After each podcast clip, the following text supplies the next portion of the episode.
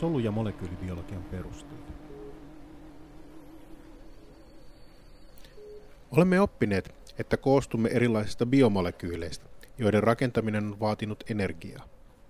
Tällöin on ymmärrettävää, että näistä biomolekyylien pilkkuminen, siitä voidaan vapauttaa niihin sidottua energiaa. Vapautuneella energialla voimme sitten rakentaa uusia biomolekyylejä, ylläpitää ruumiin lämpöämme ja liikkua. Energian vapautuminen erilaisista ravintoaineista tapahtuu kolmessa prosessissa, joissa hiiliyhdisteitä lyhennetään ja niistä siepataan elektroneja. Siepattuja elektroneja käytetään protonien siirtämiseen, mikä taas aiheuttaa pitoisuuseron samalla tavalla kuin olemme biologisten kalvojen toiminnan osiossa oppineet. Yhdessä näitä prosesseja kutsutaan soluhengitykseksi, mikä nimensä mukaisesti liittyy jollain tavalla kaasujen vaihtoon. Kuitenkaan kaikkeen soluhengitykseen ei tarvita hengityskaasuja, vaan osa energiasta on saatavissa myös hapettomissa oloissa. Useimmille ravintoaineille ensimmäinen hajotusprosessi on glykolyysi, joka oppikirjan mukaisesti alkaa glukoosimolekyyli. Olemme oppineet, että yksinkertaisetkin sokerit ovat kestäviä molekyylejä, joten glukoosin pilkkominen voi tapahtua vain, jos osaan reaktioista syötetään energiaa. Siten glykolyysissä on kaksi vaihetta. Ensimmäinen, jossa energiaa syötetään glukoosin muokkaamiseen, ja jälkimmäinen, jossa hajotusprosessi luovuttaa energiaa. Yhdessä nämä pilkkovat kuuden hiilen glukoosin kolmen hiilen pituiseksi palorypälehapoksi, eli pyruvaatiksi. Pilkkominen ei kuitenkaan voi tapahtua suoraan, vaan molekyyliä on tätä ennen pakko hieman muokata. Glukoosin muokkaaminen alkaa sen fosforiloinnilla. Tällöin fosfaatti siirretään adenosiinitrifosfaatilta ATPltä glukoosille. Luonnollisesti tämä on energiaa vaativa prosessi. Fosfaatin lisääminen tekee glukoosista paitsi energeettisemmän molekyylin, myös negatiivisesti varautuneen, jolloin soluun siirretty fosforiloitu glukoosi voidaan pitää solun sisällä. Glykolyysin toinen reaktio on yksinkertaisille sokereille tyypillinen renkaan avautuminen ja sulkeutuminen. Siinä kuuden atomin rengas avautuu ja muodostaa viiden atomin renkaan. Muodostuneeseen yhdisteeseen liitetään toinen fosfaatti, jälleen ATPltä, eli molekyyli on entistä energeettisempi ja energiaa sen rakentamiseen on tarvittu jo kahden ATPn verran. Muodostunut korkeaenerginen molekyyli voidaan nyt leikata keskeltä kahtia, jolloin muodostuu kaksi kolmen hiilen pituista molekyyliä. Muodostuneet molekyylit poikkeavat hieman toisistaan, mutta ne voidaan yksinkertaisesti muuttaa toisikseen. Vaikka leikkaaminen lisääkin epäjärjestystä, vaatii se melko paljon energiaa, eli se ei voi tapahtua itsekseen. Kuitenkin kolmen hiilen tuotteiden tehokas käyttö saa tämän reaktion etenemään. Vihdoin kolmen hiilen pituiseen molekyylin muokkaaminen alkaa tuottaa enemmän energiaa kuin reaktion etenemiseen tarvitaan. Molekyylistä siepataan vetyatomeita, eli elektroneja ja protoneita. Elektronit sidotaan niiden sieppaamiseen erikoistuneeseen NAD-molekyyliin, jolloin se nappaa myös osan vapautuneista protoneista, muodostaen NADH. Vetyjen poisto saa molekyylin sieppaamaan fosfaatin ja antamaan sen adenosiinidifosfaatille, josta muodostuu näin ATP. Pienen muokkaamisen jälkeen molekyyli luovuttaa vielä aiemmin ATPltä sieppaamansa fosfaatin takaisin ATPlle. Sitten glukoosin pilkkominen palorypälehapoksi tuottaa neljä fosfaattia ja kaksi energeettistä NADH-molekyyliä. Mutta prosessin alku vaatii kahden ATPn käyttöä. Siten yksittäisen glukoosin nettotuotto on ainoastaan kaksi ATPtä. Menetelmän etuna on kuitenkin se, että prosessiin ei tarvita happea, jolloin se on mahdollista ainakin vähäisen energiatuotannon hapettomissa oloissa.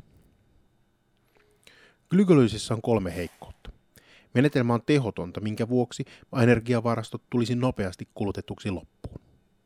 Lisäksi muodostunut tuote, palorypäle happo, on hapan, jolloin se vaikuttaa väistämättä solun happamuuteen. Kolmantena heikkoutena on se, että kolmen hiilen pituinen molekyyli sisältää vielä paljon energiaa, jolloin sen pilkkomisella voitaisiin saavuttaa huomattavaa energiantuotantoa.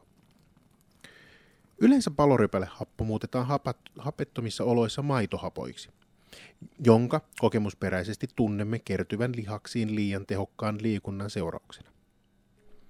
Toinen menetelmä on sen muokkaamiselle on pilkkoa siitä hiilidioksidia ja tuottaa etanolia. Tämäkin on meille tuttua erilaisten alkoholijuomien valmistuksessa.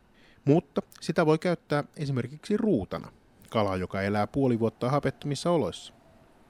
Etanolin etuna on sen helppo eritettävyys. Sehän ei juurikaan ole hapan eli varautunut molekyyli.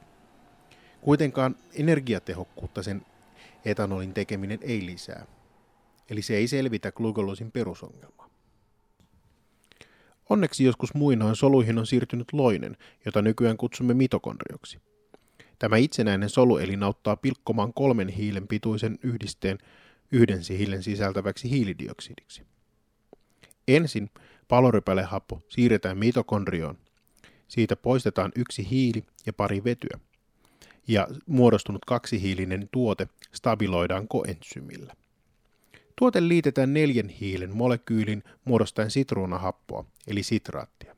Tämä on ensimmäinen vaihe niin sanotussa sitruunahappokierrossa, sitraattisyklissä eli Krebsin syklissä. Syklissä hiiliyhdisteestä poistetaan vaiheittain kaksi hiiltä, vapauttaen hiilidioksidia. Vapautetaan myös vetyä muodostaen NADH ja FADH2. Lisäksi kierrossa voidaan muodostaa yksi ATP-molekyyli jokaisella kierroksella. Näin ollen sokeri on saatu pilkottua mahdollisimman pieneksi ja matalaenergiseksi uloshengitettäväksi kaasuksi ja samalla sidottua vetyä molekyyleihin. Kaikkea vetyä ei kuitenkaan ole sidottu elektronin siirtämismolekyyleihin, vaan sekä glygolyysissä että sitraattisyklissä puolet protoneista jää vapaaksi liuokseen, tarttuen luonnollisesti lähimpään vesimolekyyliin ja vaikuttaen liuoksen happamuuteen. Lisäksi sekä NADH että FADH2 luovuttavat nappaamansa elektronit elektroninsiirtoketjulle, jolloin niihin liittyneet vetyatomit niiden ytimet eli protonit karkaavat ympäristöön. Lopulta myös elektroninsiirtoketju siirtää protoneita mitokondrion sisäkalvon ulkopuolelle, samalla luovuttaen elektronit lopulta hapelle, joka yhdessä vedyn kanssa muodostaa vesimolekyylejä. Siten mitokondrion sisäkalvolla on erittäin suuri protonien pitoisuusero, joka pyrkii tasaantumaan. Suurta protonien pitoisuuseroa käytetään hyväksi kalvossa olevilla pienikokoisella voimalaitoksella, ATP-syntaasilla. Tämä kalvoproteiini on periaatteessa samanlainen ionipumppu kuin on käyty läpi solukalvon yhteydessä, mutta korkea protonien pitoisuusero saa sen toimimaan väärinpäin, jolloin protonien siirtyminen turbiinin läpi pyörittää pumpun kampea, mikä saa fosfaatin kiinnittymään ADP-molekyyliin.